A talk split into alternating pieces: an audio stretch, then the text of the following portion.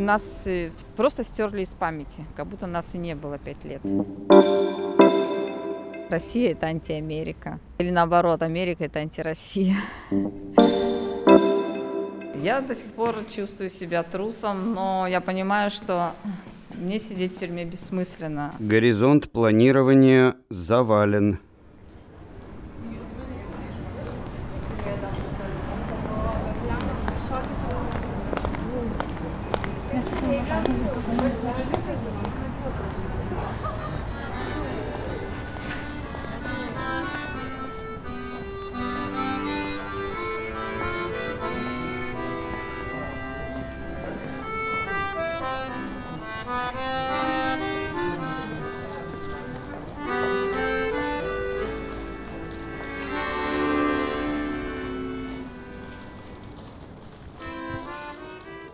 Так звучит Вильнюс, вернее, его сердце, старый город. Вымощенная брусчаткой улица Пилиес – одна из главных пешеходных артерий. В последние дни бабьего лета здесь до сих пор играют уличные музыканты, и можно встретить небольшие стайки туристов. Слева от меня Вильнюсский университет и костел святых Иоаннов, а неподалеку есть сувенирные лавки, где также можно купить шерстяные варежки, платки и теплые носки. Ну, они, конечно, дороже, но вот это теплые. Они такие 40-й. Но это вот, вот это 37-й. Вот это 40-й. Ну а чуть во двор и можно найти спортивную площадку. Здесь молодежь играет в баскетбол, самый популярный вид спорта в Литве.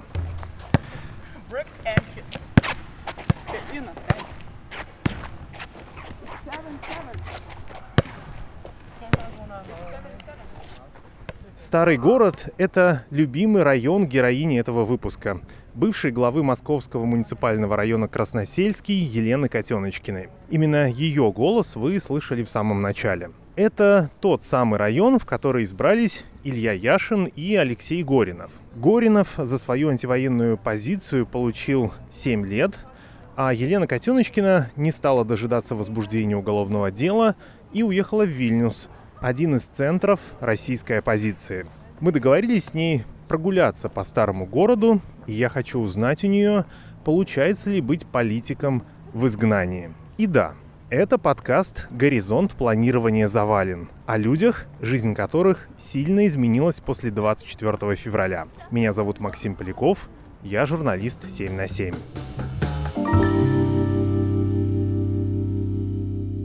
Я уверен, что Елена будет много говорить про войну.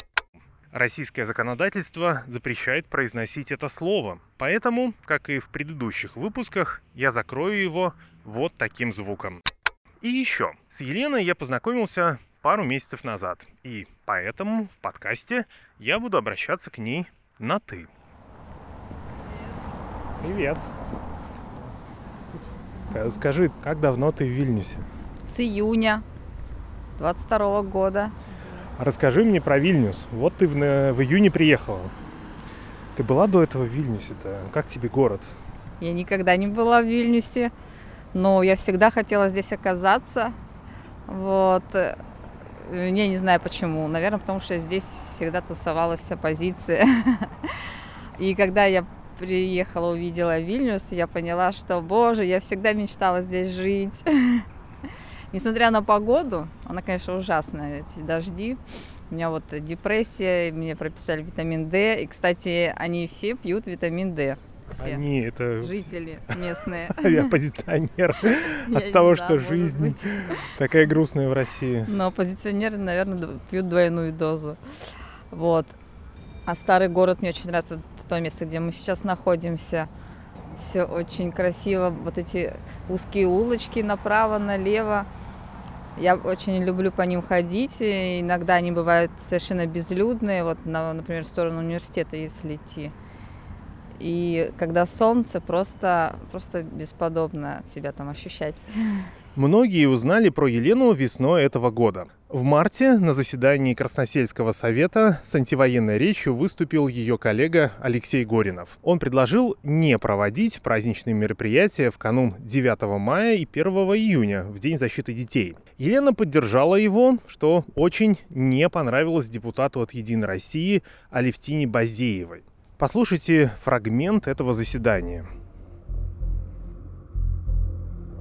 Территории соседнего суверенного государства боевые действия. Скажите, пожалуйста, о каком конкурсе детского рисунка может идти речь? Или об организации танцевальных, приуроченных ко дню защиты детей? Или об организации танцевальных программ, приуроченных к Дню Победы? Когда у нас каждый день гибнут дети становятся сиротами.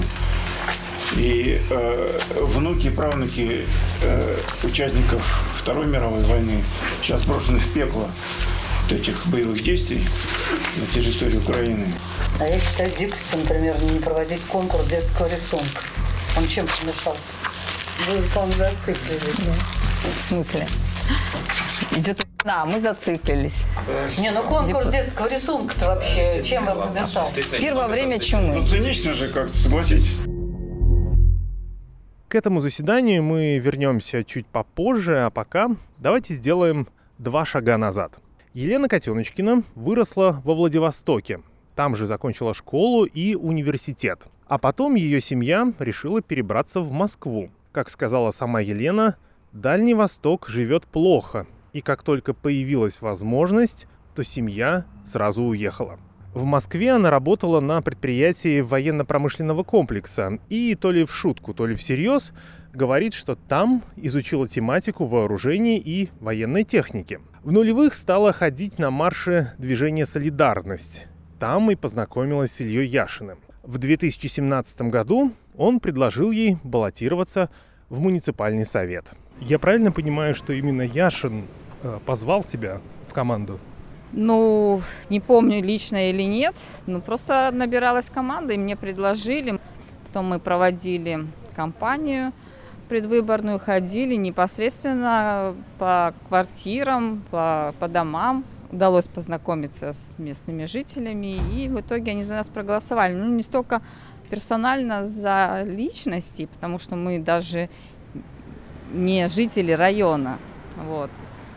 А сколько за команду, за демократическое движение, за Яшина, за перемены. Были случаи, когда вот одна жительница приехала специально из Парижа, она там живет, она приехала специально проголосовать, многие не голосовали с 90 там какого года, вот, и решили, что пора уже, потому что в район пришли демократы. В итоге самовыдвиженцы в 2017 году получили 7 мест из 10. Остальные 3 достались депутатам от «Единой России». Главой района стал Илья Яшин, но вскоре из-за давления властей и силовиков он принял решение оставить эту должность. Так Елена и стала новой главой района. Об этом она рассказывает во внутреннем дворике Вильнюсского университета, куда мы пришли спустя несколько минут после начала прогулки. Мы во дворе Вильнюсского университета. Здесь старый средневековый двор с маленькими арками, собор внутри университета. И вот на здании написано Alma Mater Vilnensis, Alma Mater Вильнюсского университета. Ну и слышно прям в этом дворе такое эхо. Мы слышим людей, которые о чем-то разговаривают в разных концах этого двора. Как вы обсуждали, что тебя предложат главой? Как это происходило? Я не самый представительный человек. Я бы даже сказала, наименее представительный во всей нашей фракции. Вот. Но я могла заниматься муниципалитетом. Вот. Другие все работали. Я не работала в тот момент. Занималась только депутатством. Ну, я полностью себя отдала депутатству. Для меня это совершеннейший стресс. И первые заседания были... вплоть до слез, потому что это стресс для меня. Я не такой человек, но я больше функционер. Ну, в том смысле, как больше чиновник чем исполнитель, чем вот там человек, который может вести за собой. Нет, совершенно мне это не присуще. И просто по воле случая я оказалась в этой команде и на этой должности. Это просто как бы случай. И то, что я занялась вплотную проблемами жителей, меня это подняло как бы мой не статус, а доверие ко мне, например. Я убеждала людей своими делами.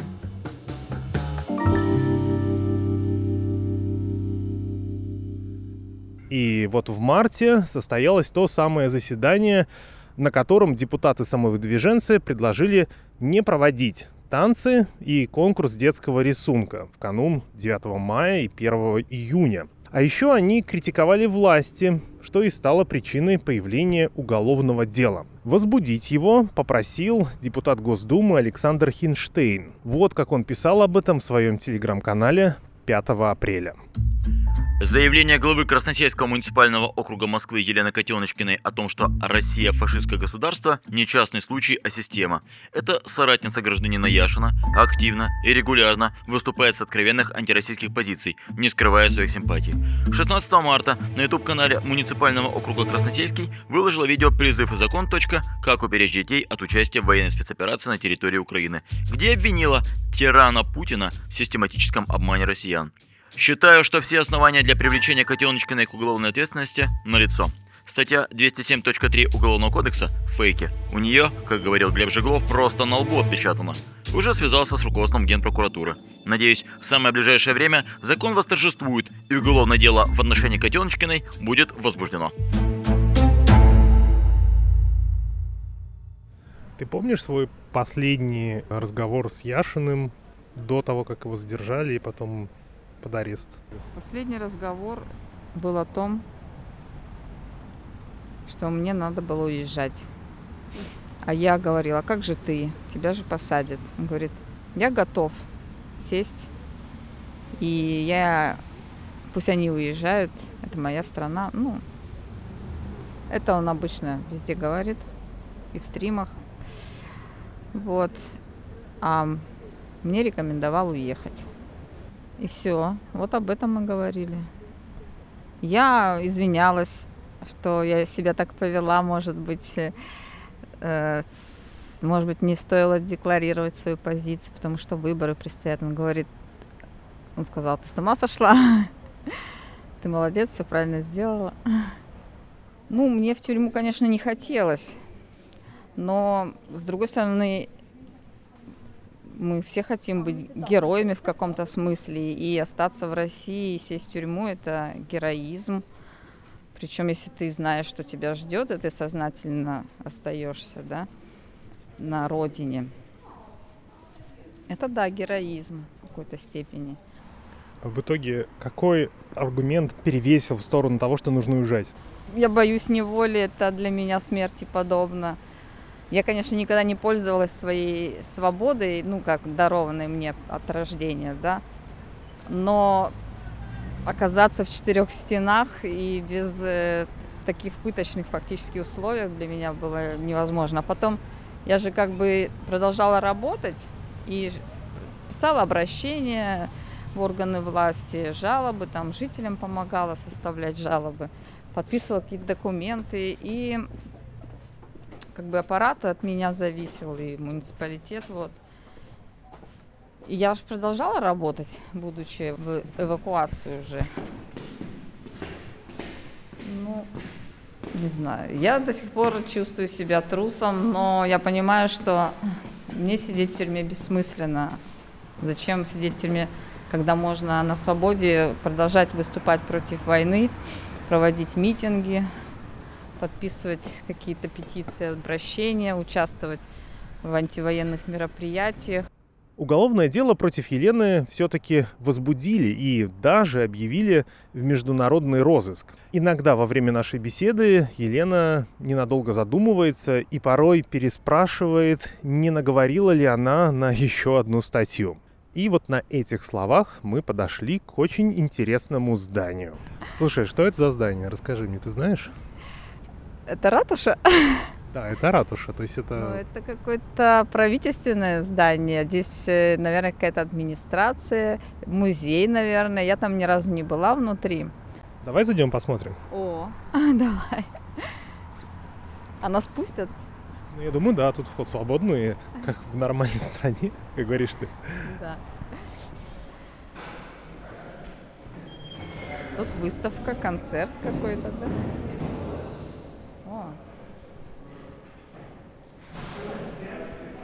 Слушай, мне кажется, ты был здесь. Я заходил сюда один раз. Что-то надо было, а больше нет. Ну вот, знаю, что вход свободный. Надо же. А в нашу мэрию нет, не свободный. Там охрана стоит. Там есть 5-й подъезд, туда относила я корреспонденцию, а в другие места, конечно, все по предварительной записи и только при наличии там какого-то мероприятия, которое сама мэрия и проводит. Этим летом я был в центре Вильнюса на мероприятии, я не помню, как оно правильно называлось. Это, может быть, День независимости Литвы или это День Конституции. Сегодня День Конституции. Ну вот, значит, это не был День Конституции.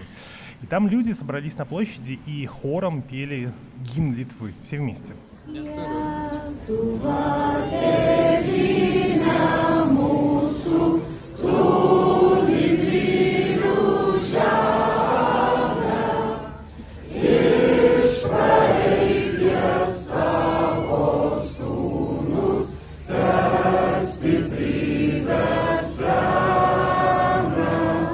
Я когда стоял в толпе и между, фактически в окружении людей, которые поют гимн, это были совершенно какие-то забытые или новые ощущения для меня. Почему?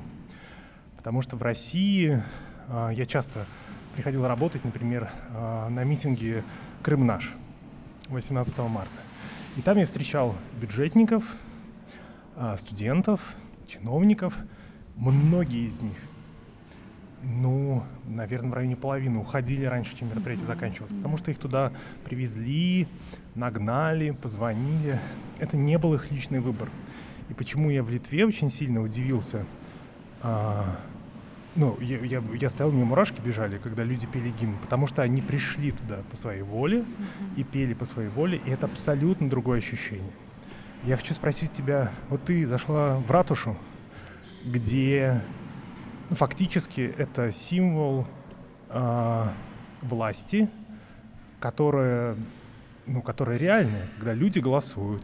И когда, если людям не нравится, они могут проголосовать на следующий выбор за другого человека. И когда чиновники подконтрольны. У тебя какое здесь ощущение сейчас? Слушай, я не знаю, мы так легко сюда зашли. Я же не решилась бы сама. И я чувствую себя комфортно. Потому что в Москве все очень регламентировано. Я хоть и имела там удостоверение депутата, но совершенно неловко было посещать такие места. Везде какой-то контроль, везде охранники, полиция. Все спрашивают, куда идешь, нельзя туда идти, строго по записи. Записываешься через месяц, приходишь, что... Тебе говорят, что мы рассмотрели ваше обращение и не считаем необходимым встречаться там с такими-то лицами. Ты можешь вспомнить какие-то примеры того, как ты ощущала себя чуть более свободной здесь, в Вильнюсе, за последние 4-5 месяцев, что ты здесь живешь? Я помню, как на границе, когда проходил шенгенский контроль, я очень сильно напряглась, что меня не пустят, на меня будут смотреть не так. Но я совершенно зря это боялась, переживала, и мне просто нужно было сказать правду. Я не еду сюда по приглашению или по договору о работе, да, а просто я бегу. И у меня уголовное, и я в розыске международном. Мне так сказали на границе, что вы так переживаете. И с тех пор я уже... расслабилась, а потом мне приходилось взаимодействовать с местной полицией, когда я проводила митинги, организовывала, направляла уведомления. Мы проводили зум-конференции, они рассказывали, как нужно там, разъясняли их местное законодательство. И потом Последний раз мы относили письмо, меня сопровождали полицейские в посольство, письмо Путину, как бы с днем рождения, его как бы поздравляли и предлагали незамедлительно пойти в отставку и вывести войска с территории Украины. Ну, как бы такой символический жест, но... Спасибо полицейским, что мне было очень неудобно в силу, не знаю, говорят, нет, не существует менталитета, но в какой-то степени что-то такое все равно есть. Я чувствовала себя неудобно, как бы, вот, но все это напрасно, нужно учиться свободе, расслабиться, учиться свободе, учиться свободно жить, и учиться демократии и как бы вкусить дух свободы вот здесь, в Европе, и потом импортировать это на родину. Я думаю, мы вернемся и будем, нам нужно будет строить прекрасную Россию будущего.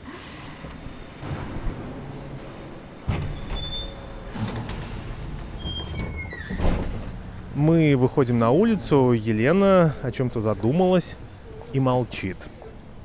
Тебе было страшно когда-нибудь после 24 февраля?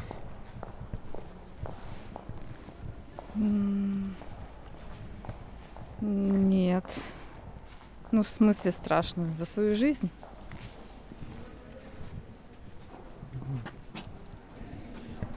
Или как? Ну, и за свою жизнь, не знаю, за жизнь близких, за будущее. Я, наверное, не думала про будущее. Я надеялась, что к концу весны Путина уже не будет с нами. И вот закончится. Я жила только вот одним днем. Я смотрела «Настоящее время».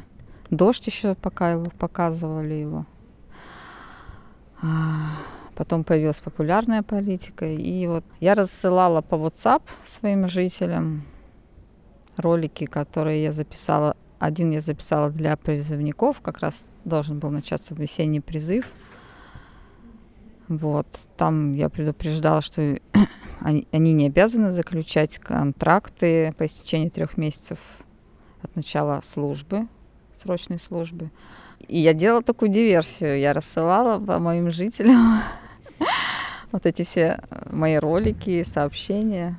Большинство адресатов так ничего и не ответило. Кто-то выразил поддержку, но были и те, кто в ответных сообщениях назвал Елену предательницей. Послушайте, что ей писали. Даже не могу представить, кто мог тебе так мозги промыть. Навальный вроде бы в тюрьме. Что с тобой случилось?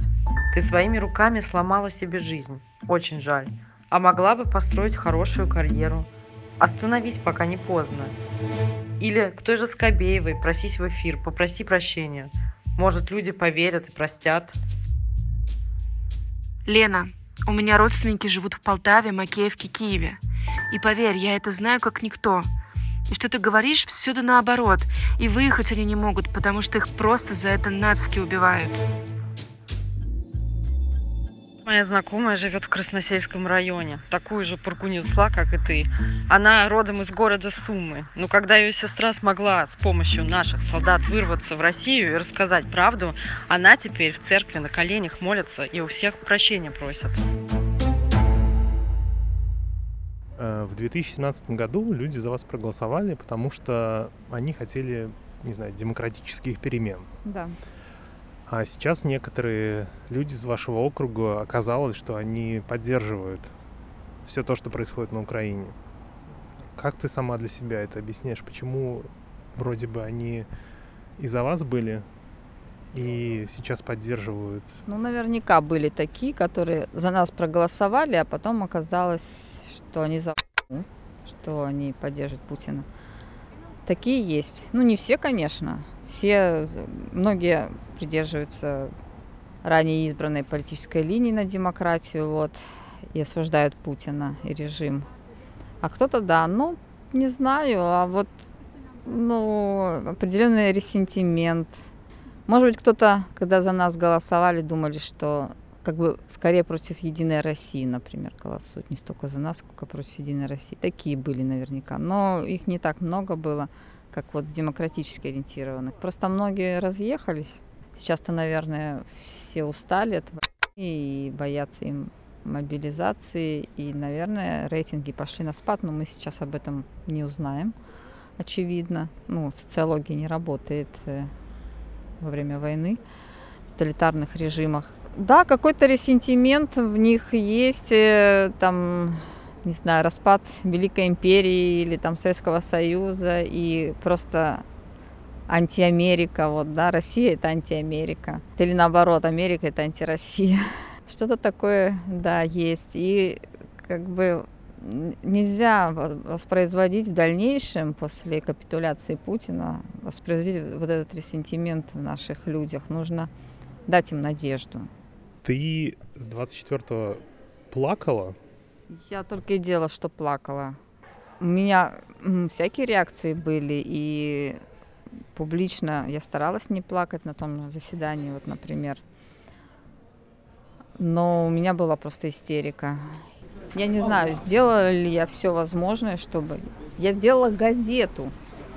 Я сделала газету, сверстали мы газету, в котором помимо местных проблем я там написала про то, что отменили общественные обсуждения и публичные слушания, а также памятку для призывников. По законодательству прошла. И все, и типографии, которые мы раньше печатали, они отказались делать газету, естественно.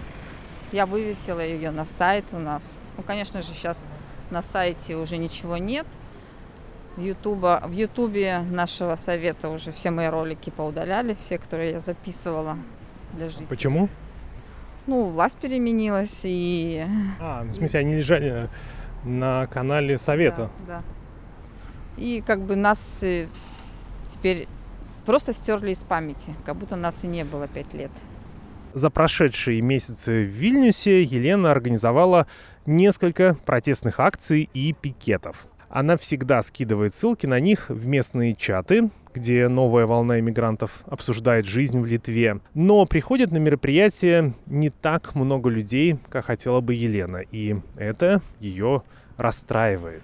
Я совершенно не хочу быть активной. Я знаю, что это надо делать. Нужно показывать, что мы поддерживаем Украину. Не просто, что мы не согласны с путинским режимом и сбежали сюда, чтобы... высказываться свободнее и жить свободнее. Я понимаю, что все эти митинги бесполезны. Они не остановят. Но другие же граждане Российской Федерации или не граждане Российской Федерации, просто люди в других странах тоже же это понимают. Но тем не менее они показывают свою солидарность с Украиной. Я считаю, что это надо делать. Я уже хотел выключить диктофон, но Елена в очередной раз грустно улыбнулась. И напоследок я решаю спросить у нее про эту улыбку. Очень интересно, что когда я тебя слушаю в наушниках, ты говоришь фразу, например, какую-нибудь. Эта фраза очень серьезная про то, что происходит в России, или про будущее, или про, разлом внутри семьи или в обществе. И в конце ты улыбаешься, как сейчас, ты выдыхаешь так очень, и я думаю, сейчас будет человек слушать наш разговор и скажет, а чё она так все весело об этом, обо всем рассказывает, чё это она тут веселится, у нас тут горе в стране, а она тут хихикает, тут в конце каждой второй фразы. То же самое некоторые говорили про наше то заседание, 15 марта, на котором я высказалась. Какой-то момент и я смеялась там. Не знаю, может быть, это делает несерьезным мои суждения. Но я же не политик. Вот опять, да.